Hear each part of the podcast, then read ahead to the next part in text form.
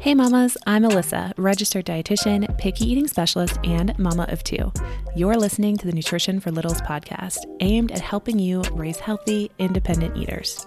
Each week, we will tackle topics like picky eating, mealtime struggles, baby led weaning, and so much more. Let's jump right into today's topic.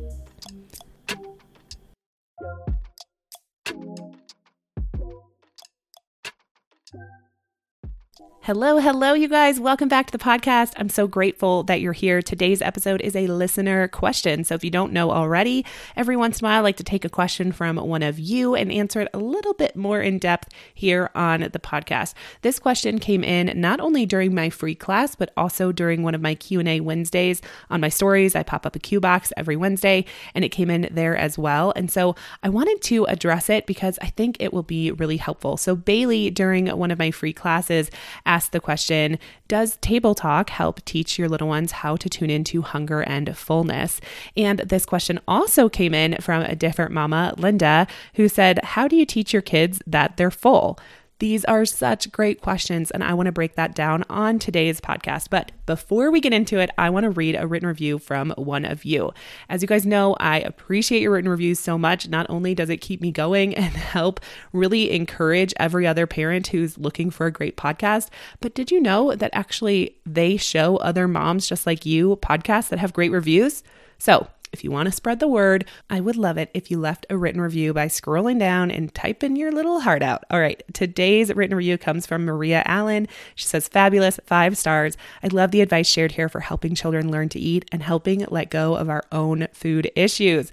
Maria Allen, I love that you're tuning into all of that. There's so much that goes into feeding our kids. And oftentimes, a lot of times, it's holding up a mirror to our own stuff that's going on a little bit deeper through the surface. And so I'm so happy you're picking picking up on that.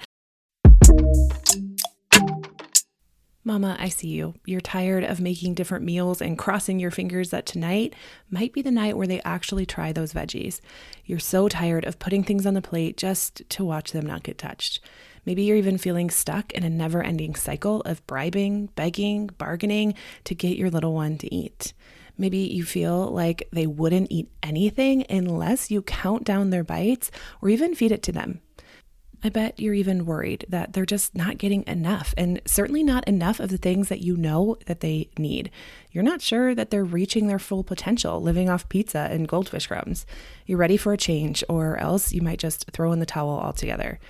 Maybe you're feeling like you're at your wits' end with picky eating and feeling like nothing will work.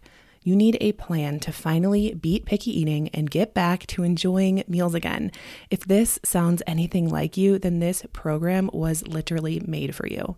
Table Talk is the picky eating program that works. It's the program that teaches you to be your own feeding expert because at the end of the day, you know your child best. And feeding kids shouldn't be this hard. Picky eating can take over your life, feeling like every meal is worse than the last. It's time to reclaim your kitchen and actually start enjoying meals together. Table Talk is a targeted program that teaches you the strategies and methods that kick picky eating to the curb for good. Take it from Lola, who's a mom of a little one who she was ready just to throw in the towel altogether about picky eating. But then she took Table Talk, and at the end, she said, Since taking Table Talk, my daughter's foods, likes, and loves is over a hundred. Can you imagine what it would be like for your little one to like or love over a hundred foods? Throughout the Table Talk program, you'll learn how to get them to eat more variety and new foods, make sure that they're eating the right amount, and finally have peaceful meals again as a family. You'll learn how to stop pressuring them to eat and what to do to encourage them without pressuring. Plus, you will feel confident at the table knowing that everything you're doing is leading to raising a healthy, happy, and independent eater. All right, you can click the link in the description box below to enroll in Table Talk today. And when you do that, you will also get my Demystifying Desserts mini course completely for free. This course teaches you how to take desserts off the pedestal and put them back where they belong and end the obsession with sugar. All right, click the link in the description box below to get started today. Uh, but back to today's episode. We're going to be talking, like I said, all about how to teach your little ones that they're hungry and that they're full. Now, I want to actually start this podcast by saying your children already know this. They really do. They may not be able to articulate it, but they do know it.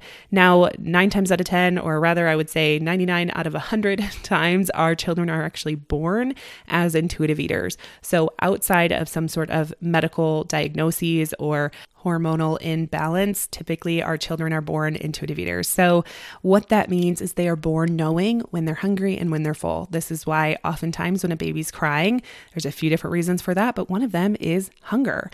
And when we feed that baby, they often release the nipple, whether of the bottle or the breast, because they're full. They turn their head. And I don't know about you, but if you've ever tried to feed, especially a newborn baby, when they are no longer hungry, it is difficult, right? We have to like wake them up, take their socks off, bring them, like undress them to get them a little chilly. Like, do you remember those days when you had this newborn and you were like, you're supposed to eat every two hours and you have to wake them up to feed them? It is so hard to get them to eat when they're not hungry. Now, of course, there's a whole area tangent that I could go on right now, but I'm not going to do it. We're going to stick to on point because the point of the matter is humans are designed to have hunger and fullness signals to help them in their everyday life. These are what are called feedback loops. So our bodies are actually designed to stay kind of in the middle. Every time we're a little bit hungry, we want to eat to satisfy that hunger, and then we use up the energy and we get hungry again, and our body sends another signal that we're hungry. And this is a cycle we actually want to have every day.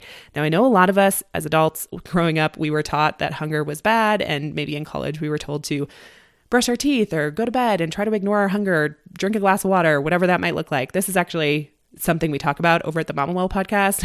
So we can kind of undo some of those thoughts and beliefs that we're holding on to about hunger and fullness because hunger is actually really, really good. It is uh, quite literally the thing that keeps us alive. So, hunger and fullness is good, but I assure you this your child has a biological drive to eat. And what that means is we don't necessarily need to take some time and teach them this. It is intuitive. So it's not like arithmetic that we have to sit down and explain why 2 plus 2 equals 4. We can simply model the behavior and respond to their needs. Now, that being said, that's in an ideal world where we haven't necessarily impeded on that ability to tune into their hunger and fullness. But a lot of times when we've been pressuring our kids around the table because of picky eating, because of loving them and wanting them to eat the protein, the calcium, the iron, the things we know they need, sometimes by pressuring them, we actually inadvertently disassociate them with their hunger and fullness. Not completely, don't worry, it's still there and they're still going to be able to tune into it. Um, and there are some things we can do to help do that. And that's that's that's what we're going to talk about today. Okay, the first tip I actually kind of already touched on, and that's modeling it. Not only modeling it, which what I mean by that is uh, eating when you're hungry, like actually watching, letting your kid watch you while you eat, um, actually sitting with them and eating is most ideal, but also you can kind of narrate this for them. You can say something along the lines of, hmm, I'm getting a little bit hungry. I'm thinking about having my leftovers from yesterday. Or, hmm, mommy's belly's a little bit rumbly. Can you hear that? Oh my gosh, that was a loud one. Did you hear that? I think mommy's hungry. So we can use some narration to explain what hunger might feel like inside of our body. And everyone's different how they experience hunger. Oftentimes, really loud stomach growls means we're really hungry. So sometimes it might show up a little bit more subtle, uh, but that's okay. So you can kind of narrate that. Same thing with fullness. You can be eating at the dinner table with them.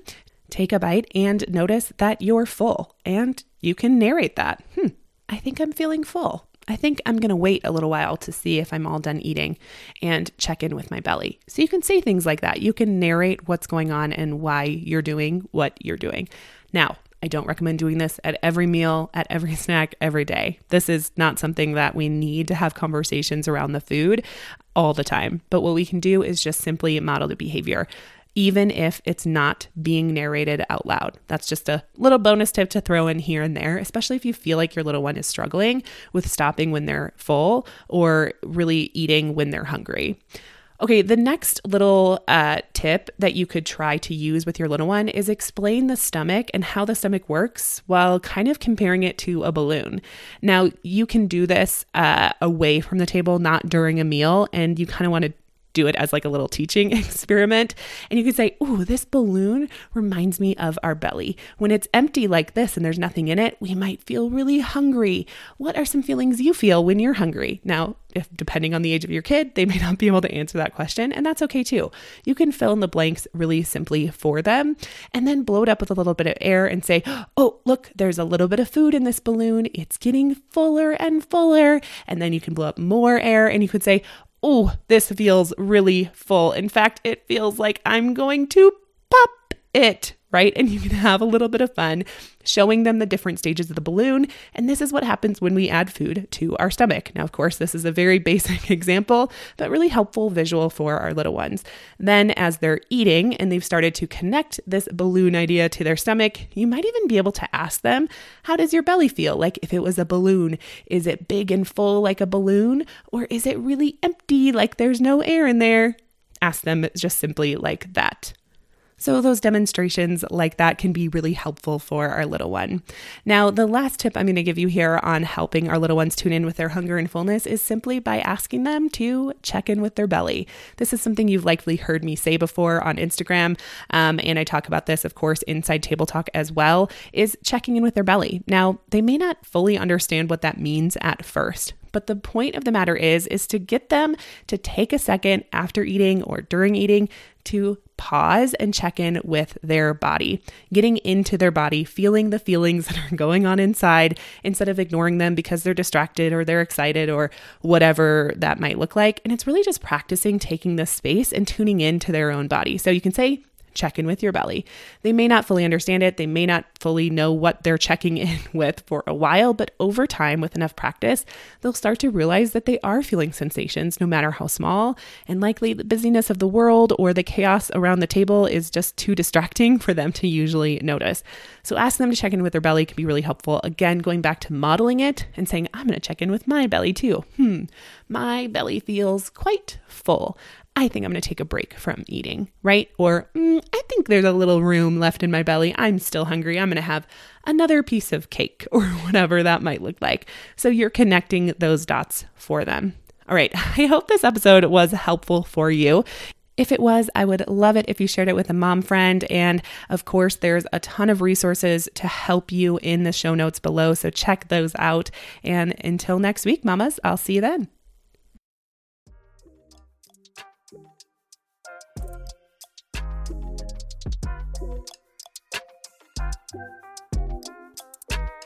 Thank you so much for tuning in today. I hope you're walking away with some tangible ways to bring peace to your mealtimes. And if you like this episode, please subscribe and tell all your mom friends. And as always, the best compliment you can give me is leaving a rating and written review, which also helps other mamas like you find this podcast too. You can find more from me on Instagram at Nutrition for Littles. Do you have a question you'd like me to answer on the podcast? Email me at alyssa at nutritionforlittles.com. All right, until next time, mamas.